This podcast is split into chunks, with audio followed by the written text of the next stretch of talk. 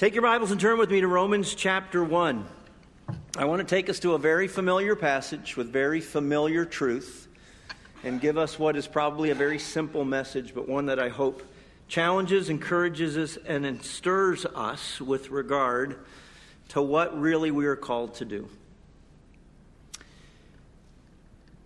Romans chapter 1, we'll start in verse 1. Paul, a servant of Jesus Christ, called to be an apostle separated unto the gospel of God, which he had promised afore by his prophets in the Holy Scriptures concerning his Son, Jesus Christ our Lord, which was made of the seed of David according to the flesh, and declared to be the Son of God with power, according to the Spirit of holiness by the resurrection from the dead, by whom we have received grace and apostleship for obedience to the faith among all nations for his name, among whom are ye also the called of Jesus Christ.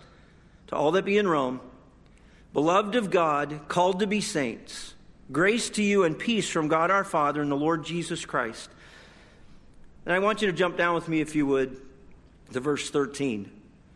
Now I would not have you ignorant, brethren that oftentimes I purposed to come unto you, but was let hitherto, that I might have some fruit among you also, even as among other Gentiles. I am debtor both to the Greeks and to the barbarians, both to the wise and to the unwise. So, as much as in me is, I am ready to preach the gospel to you that are at Rome also. For I am not ashamed of the gospel of Christ. For it is the power of God unto salvation to everyone that believeth, to the Jew first, and also to the Greek. For therein is the righteousness of God revealed from faith to faith. As it is written, the just shall live by faith.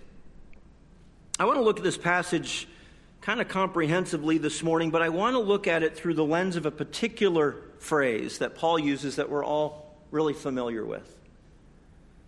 Paul says, For I am not ashamed of the gospel of Christ. What is the significance of that statement with regard to what Paul is not just already sharing with them, what he will share next in this next chapter in particular, and then what he shares comprehensively throughout the whole book of Romans? We're living in interesting days, aren't we? I don't think the need for gospel stewardship has ever been any greater. It's always great in every generation, but at least in the perspective of those who are currently living, from my lifespan, 52 years, and looking through my years in ministry, I don't think there's ever been a greater urgency to the need for gospel stewardship in our culture in my years in ministry than there is today. I think the prevalence of the aroma of the gospel is diminishing.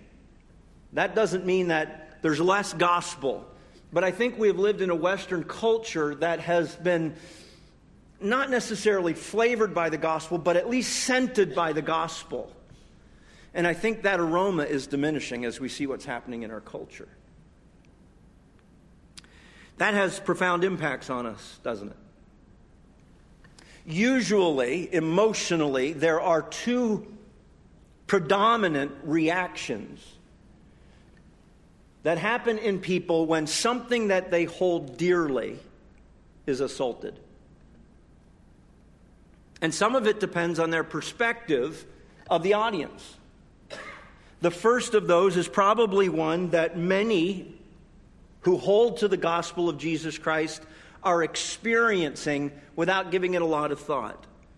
The first emotional response, and I'll use it in terms of who we are, to those who see what they hold to be absolutely true as sourced in the authority of the Word of God. The primary response that many people feel when that gets assaulted is what? Somebody tell me. Something you dearly hold, the truths that you hold in the Word of God, the things that you see as falling under the authority of Scripture and lived out in our lives, when that gets assaulted, what is one of your primary responses? exactly. And anger isn't sinful. What is anger supposed to be? As God gives us a sense of righteous anger, what is that supposed to be? I think it actually is a stimulus from God where God, in, in a sense, brings about an activity within us that we would accomplish more good than we otherwise would. I think that's what God does in anger. That it's a stimulus because of something going on to drive us through a heightened response to accomplish more good than we otherwise would. It's not about us being angry personally, but so often anger turns sinful, particularly when it becomes ad hominem anger. We turn it towards attacking people rather than problems. And you know what I'm finding? I'm finding that rather than the right type of response because of the assault against the gospel among God's people, I'm finding a wrong kind of response because of a, an assault against what they see as conservative values. And thus, anger without the good. I think we need to be careful about that. And one of the reasons I think we need to be careful about that is what Paul is saying in this passage of Scripture because we can get angry and realize that we think it is actually justified anger because of what is being attacked and actually not be stimulated to do more gospel work. I don't get to travel as broadly as our president, but I think he would echo this that I'm finding today that the church in America, in particular, is an angry church. But I'm not finding a church that is more stimulated to gospel work. And I think that's a real problem. All of us, I think, would say looking at the ills of culture, whatever they are, whether there are ills today or what they have been universally or what they were, that Paul is going to address with the Roman church. And he's going to describe a culture that when we get to the bottom of this first chapter, all of us would acknowledge looks an awful lot like America today. Why? Because he's describing the universal truths of secularism and humanism. This is what it looks like when I set God aside in my thinking. And Paul is going to be really clear with that. But all of us would agree that there's zero question that what Paul is going to say is the answer is the gospel. But I think many Christians will default this year again to the fact that the answer is an election. And I'm not saying that we shouldn't vote. I think part of our stewardship of what we believe when God gives us the tools of things like vote, voting is a stewardship that we should use. But it is not God's primary tool. And I would go further than that here because we tend to think in universals. We need to change the culture. But, friends, I would challenge you in your thinking biblically to go and look at the scriptures, particularly the New Testament gospel narratives, and there find a place where God gives us a prescriptive process for how we should, in a sense, corporately change the culture. I don't find one. If we would find it, you'd think you'd find it right here. But what does Paul say? Paul says that we are to use the gospel one by one because God changes the hearts of men. And really, what men do with what God made is actually what culture is. I think we get really complicated in trying to figure out what culture is. Culture, really, very simply, is what men do with what God made. That's culture. Sinful men do sinful things with God's culture. Redeemed men should do redeemed things with God's culture. And so in this passage of Scripture, we, we see Paul not being angry. But he points out then, as I, I, demonstrated, a lens through which he's going to look at this truth. And he's not going to focus on the anger piece. He actually is going to vote on another piece. What do I do when I find something that I dearly hold being attacked? Well, if I look at who is attacking me, and either I see it as something I should fear or something by which I want to be accepted, one of those two things, the response is not anger. It is what he describes here as being ashamed. Ashamed can mean a lot of things, right? There's that sense in which I feel a profound sense of guilt because of something overtly that I've done, sin. Is that the ashamed he's describing here? It's not. It actually is more an inclination towards timidity. Paul, when you look at what he says, when he describes what he is not, he says, I'm not ashamed of the gospel of Christ, for it is the power of God unto salvation. He actually is saying, I want you to understand that I am the opposite of that because I know and understand what the gospel is. So I'm not timid with the gospel. I'm not sure that as I travel today that I find churches that are ashamed of the gospel which wouldn't make any sense.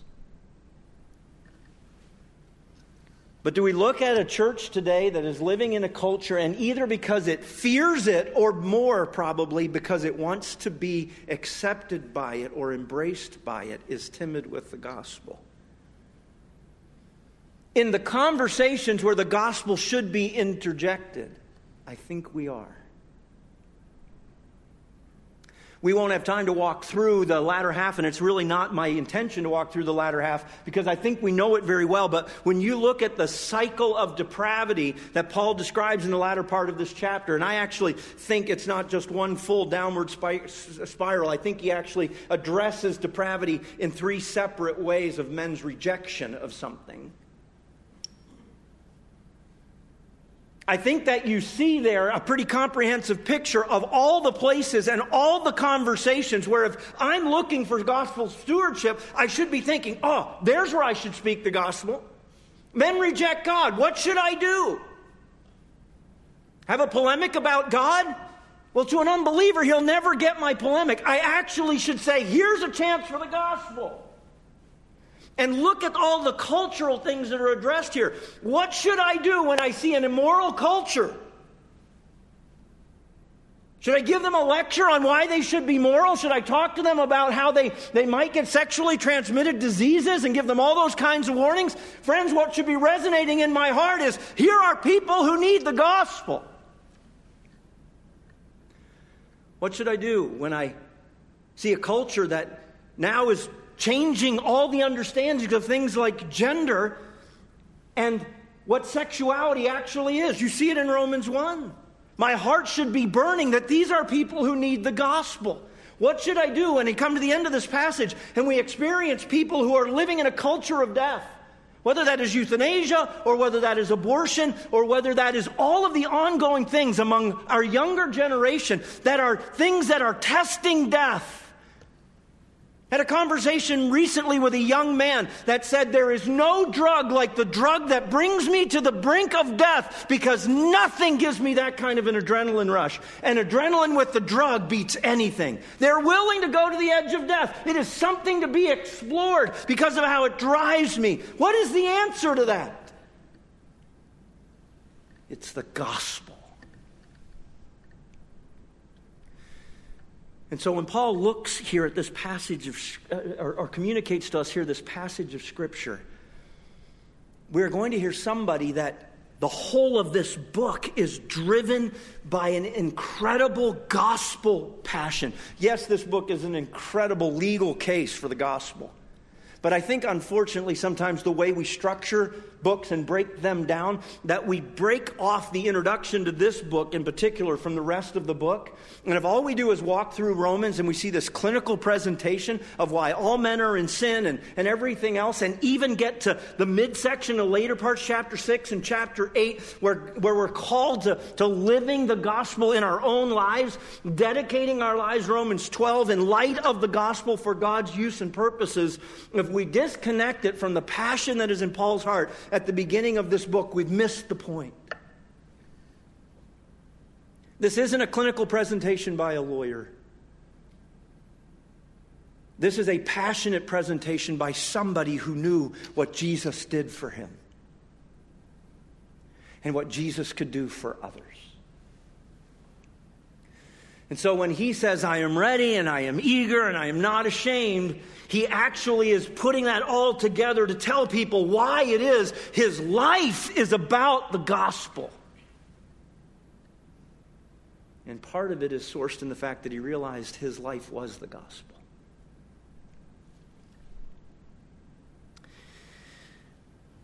So, just quickly, look at how Paul introduces himself in this letter. I think it's incredibly powerful for us understanding why he was not ashamed. So look back at the beginning. Paul, a servant of Jesus Christ, interestingly, in the Greek text, those two words are reversed. And it's actually Paul's very common practice. It is Christos Jesus rather than Jesus Christ. And that is actually something that Paul does intentionally. I'll point that out in a minute. Called to be an apostle, and then something that is unique in an introduction for him separated unto the gospel of God. And I think this is very intentional. Paul is going to introduce himself to a church that really at this point he doesn't know and is unknown to him. And so he uses these des- designations that identify who his master is, what his job is, and what his purpose is. But note that Paul designates himself here with the term a servant or a slave. And that actually is common language for God's messengers. I think Paul puts himself here as an apostle and a slave of someone in the line of the great messengers for God. This is a statement that is said of Moses and of Joshua and of Elijah and of Nehemiah and most frequently about David. Was someone who intentionally gave their life, put themselves at the disposal of someone for a specific task. And here in particular with Paul, it's not just, I'll give myself to you for your disposal, but it actually describes their devotion to the Lord and then slavery as complete identification with the Lord. I'm not writing to you to tell you what I'm going to do, I'm writing to you to tell you who I am. But notice here that unlike the Old Testament, where the identification was always with Yahweh, here Paul makes this specific and intentional insertion Christ Jesus. This is the one who is his master. And so, compared with all the other New Testament writers, you find the name of Christ coupled with Jesus a lot of times. But all the other New Testament writers write it as Jesus Christ 47 times, and only seven times as Christ Jesus. Paul is exactly the opposite. He uses the little phrase Jesus Christ 25 times, but he uses this phrase Christ Jesus 80 times. And when he does that, he actually does it for specific reasons. Paul describes salvation almost in a unique way in the New Testament. His most common phrase for describing the salvific work of God in our lives is that we are in Christ. And he does that with a couple of different words, eis and en, but it's speaking about sphere. I was saved into Christ. In other words, what Christ did for me through the gospel wasn't that he looked at me over there objectively and said, Oh, you're going to be in trouble. And he took me out of that trouble and set me just on a different road. What he actually did is reach into that and bring me into himself. Salvation is about identity. That's what Paul is saying. And so I'm not just a servant of Jesus Christ, I'm a servant in Jesus Christ. It's how he viewed his life. And because he viewed his life that way, gospel work wasn't just a task to be done, it actually was a life to be lived. And thus, for Paul, everything else about life was a means to an end. That whatever it was he was doing, And his vocation was the fact that he was an apostle, so it's hard to say. But I believe that Paul's life when he was a tent maker, literally making tents, was also about the gospel. And we actually see that. When he's making tents, he ends up in gospel conversations. In other words, everything else about life was a means to an end. And that's why he could say, Whether therefore you eat or drink or whatsoever you do, do all to the glory of God. Whatever your hand findeth to do, do it heartily as unto the Lord and not unto men. The scriptures implore us that as we live our lives and do our good works, which God before ordained that we should walk in them, that's how we should live, that they are the means, Jesus said, of people seeing gospel light and glorifying our Father which is in heaven. Friends, the glorious truth of this passage of Scripture is we are in Christ. And because of that, everything that we do has redemptive purposes if we'll see it that way. Why was Paul eager? Why was Paul ready? Why was Paul not going to be timid with the gospel? Because it actually was comprehensive of his entire life. So, I guess one of the questions we have to ask is how often do I allow all the other circumstances of life actually lead me to gospel conversations? Because it's easy to say that, but have our lives be actually the building of a bridge to nowhere. Am I actually taking the rest of it and leading it to gospel work?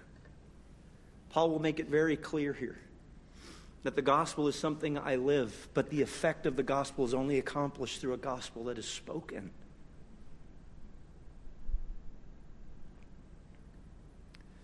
Not just spoken for the purposes of seeing the other person who is lost redeemed, absolutely. We're living in a culture that the, the highest ethical good you can do for a man is allow him to be transparent about his brokenness, and then your job is to affirm it. That's the highest ethical good you could do. Well, good for you. That's who you are.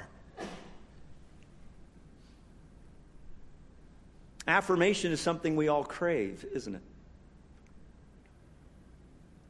Empty aff- affirmation is damning. If all I do is listen to someone's brokenness and affirm that that's who they are, I can leave them hopeless. Because I affirm it and it communicates to them that maybe that's all you'll ever be. But craving affirmation actually is something that, that is built into us because there actually is a, a God shaped place in us. And when the gospel fills that need, we long for the gospel to be affirmed in us. And we feel this sense of oppression because the world rejects it, and thus we aren't being affirmed. So we shouldn't judge the world for wanting to be affirmed. We want to be affirmed, and we feel the, the, the difficulty because the world's not affirming us. So let me ask you this question Who should be affirming the gospel in God's children? We should. How often do I have conversations rejoicing in the gospel because of the work of God in my life with those that I labor with? You all know the little song, I Saw Jesus in You. And maybe sometimes that's what the conversation should sound like. When was the last time you actually said to somebody, you know what, I watched you in that situation and it wasn't easy, but I want you to know I saw Jesus in you? That's affirming the gospel in somebody. Notice Paul does that with these people. He actually says to them, Beloved of God, called to be saints, grace to you and peace from God our Father and the Lord Jesus Christ. And he goes on to say, I thank my God through Jesus Christ for you all, that your faith is spoken of throughout the world.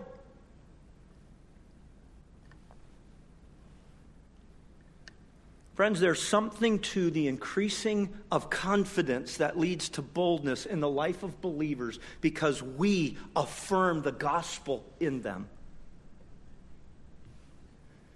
Why do I say that? I say that because we are just about to be inundated, praise God, with 25, 26, 2,700 young people who are coming from a culture that is causing them to be timid with the gospel. And they need people that they know, love, and respect who are living the gospel to affirm it in them. Yes, we'll spend time telling them about how their character needs to develop, and praise God we do. We'll talk to them at times about their brokenness when we see it and how it needs to change, and we need to. But I'm telling you, the prevailing atmosphere on this campus needs to be one where we, as God's servants, those who are chosen by God, whose lives are marked by the gospel, who find themselves in Christ, going to these young people and saying, I see Jesus in you. Lean hard into that. You don't need the affirmation of the world. You don't need them to confirm you. You don't need their acceptance. I see Jesus in you, and that is the identity you must pursue. Because it's only there you'll find satisfaction. And I think we'll do it with those young people because we practice it regularly with each other. I want to challenge you this year. We'll have all kinds of meetings. We'll be together. We'll work through problems. We'll have challenges. We are broken. We are fallen. But we'll walk through situation after situation after situation where we'll walk out of it and we'll think, man, I'm glad that's over. And we'll never think about who we were in the situation with. And what Paul is saying here is, I am thinking about who I'm with and what should be happening in their lives. And I want to challenge us to think intentionally about going back to the person and saying, you know what? I am so thankful for how you handled that. I am so thankful because I saw Jesus in you. I saw you affirming truth and stimulating one another to gospel thinking in how we do everything. And that is what makes the gospel actually the end, and everything else we're doing a means to that end. I think this is God's plan for how we build gospel boldness. That we regularly recognize that it is at work. It is the power of God unto salvation to everyone that believes. And so Paul introduces himself intentionally. And I think in two ways he shows us the comprehensiveness of this gospel message. Notice in verses 2 and 3, he connects the Old Testament and the New Testament. And he says this, which he had promised afore, verse 2, by his prophets in the Holy Scriptures. He actually goes back to all of the New Testament. He captures it in one little sentence. I wish a lot of us preachers could do that. But he does it. And he does it by saying, You found it in what is written in the Holy Scriptures. But he actually just very simply says, I want you to understand that what I'm going to tell you about the gospel is actually what God has been saying from the beginning. And then he moves on concerning his son Jesus Christ, our Lord, which was made of the seed of David according to the flesh. And so he captures this messianic identity and declared to be the Son of God with power according to the Spirit of holiness by the resurrection from the dead. And he says, This gospel message I'm talking to you is comprehensive. This is the work God is doing. But then notice, it's also comprehensive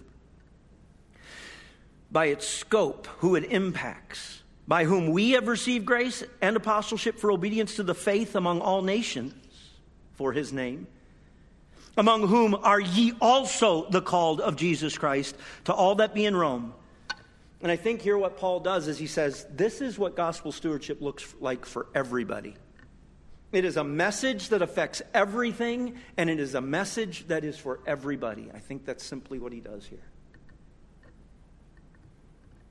So you may sit here today and say, I don't have the gift of evangelism. And I'm here to tell you, you might not, but you have the stewardship of it. And our stewardships may look different. Not every one of us is called to stand before a group and preach like this. But there's no avoiding the fact that everyone who is in Christ is called to steward the gospel well.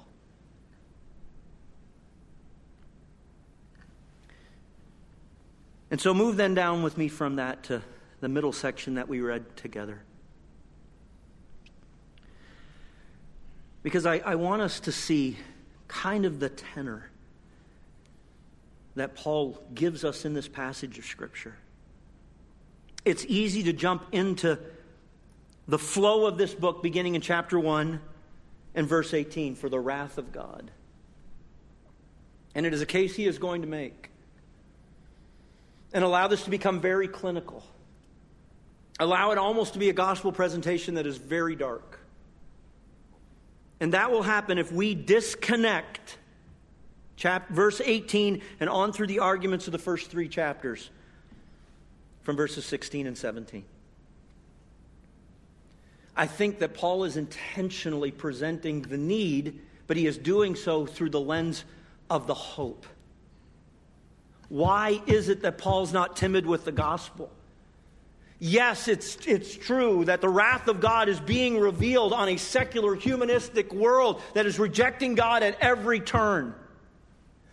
But he is not calling us here to an angry presentation of the gospel to a rejecting world. He is actually calling us to a confident and bold proclamation of the gospel to a world that desperately needs hope.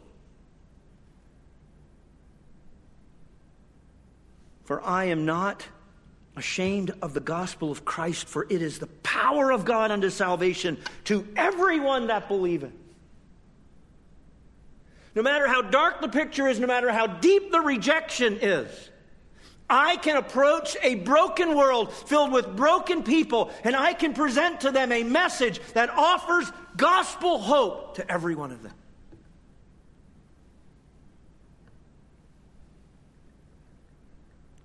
For gospel stewards, one of the things God is giving us in the gift of the gospel as we present it to the world is that I don't ever have to wonder if the person I'm encountering is hopeless.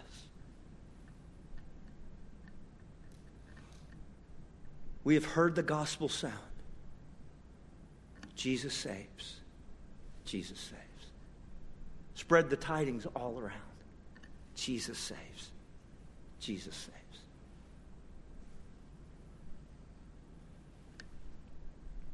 Notice what he says in verse 17 For therein is the righteousness of God revealed from faith to faith. As it is written, the just shall live by faith. I want to leave us with this thought because I think this is profound before Paul starts into this description of the wrath of God. And I think we find here at the beginning of this incredible presentation, most detailed understanding of the gospel in all of the scriptures, Paul's why. And I think it's really important. Whether our emotional response to what we hold dearly, the truth of the scriptures being assaulted, is anger or to be ashamed, I think Paul is actually going to call us to a different why that should change that emotional response. Because you see, Paul's why isn't his audience. There are times we're motivated by our audience, we look at them and we see them in pity.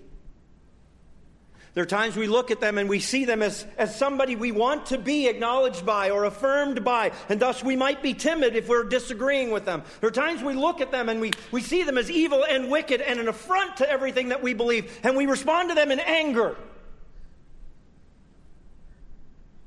But, friends, anger will not drive us ultimately to carry out good stewardship of the gospel. Obviously, being ashamed is going to do just the opposite. But what Paul says to them is gospel stewardship is actually not about them, it's about God. Because herein is the righteousness of God revealed. And we should live by faith. We should have a life that is marked by wanting to demonstrate who God is, what God has done, the credibility of God's work, the power of God expressed in the resurrection. Because gospel stewardship is about God. So, no matter how deep the rejection of men go in verses 18 down through 32, I should never come to the place and say, Well, forget you. You reject everything I believe.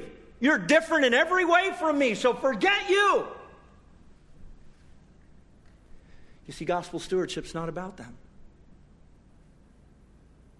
It's about the fact that Genesis makes it really clear that God made man in his image and they are image bearers. And my God deserves to be glorified through the redemption of his image and that which he made. And the gospel is the means to that being accomplished. Because I long for the glory of God Praise the Lord. Praise the Lord. Let the earth hear his voice. I share the gospel with them because I'm passionate for my God to be glorified in their redemption.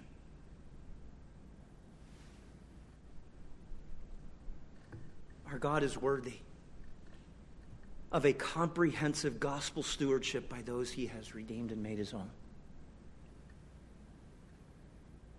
And so, friends, I, I challenge us with this passage of Scripture to maybe some refreshed thoughts, not new thoughts, on gospel stewardship. I think we must become intentional to go out of our way to make sure that we actually get to the gospel in all of our human interactions. Whether that be affirming the gospel in those that God delightfully allows us to serve with, or in the first layer of affirming the gospel in the young people that come here and need to be further gospel shaped, or in the bold and confident, loving proclamation of a hope filled message of redemption to those who are rejecting God at every turn. I challenge us today to look at ourselves and say, like Paul, though I'm not an apostle, I am one who is identified as in Christ. And because of that, I am set apart. It's the word he uses here. There's a distinctive work of God that I think in the two terms Paul talks about, as he does in Galatians 1.15. The first was from his birth. This was a purpose for God from his birth. But I think then secondly, on the Damascus Road, there was a work of setting apart to gospel work. I think all of us need to view ourselves as this is who I am. And therefore it will be the aroma of my life rather than merely, oh yeah, and the gospel, something I should do live the gospel. Let's pray. Father, thank you that that's even possible. Thank you that our redemption is so comprehensive. God, I pray that you would make us mindful of living the gospel in all our human relationships because you are worthy. In Jesus' name we pray.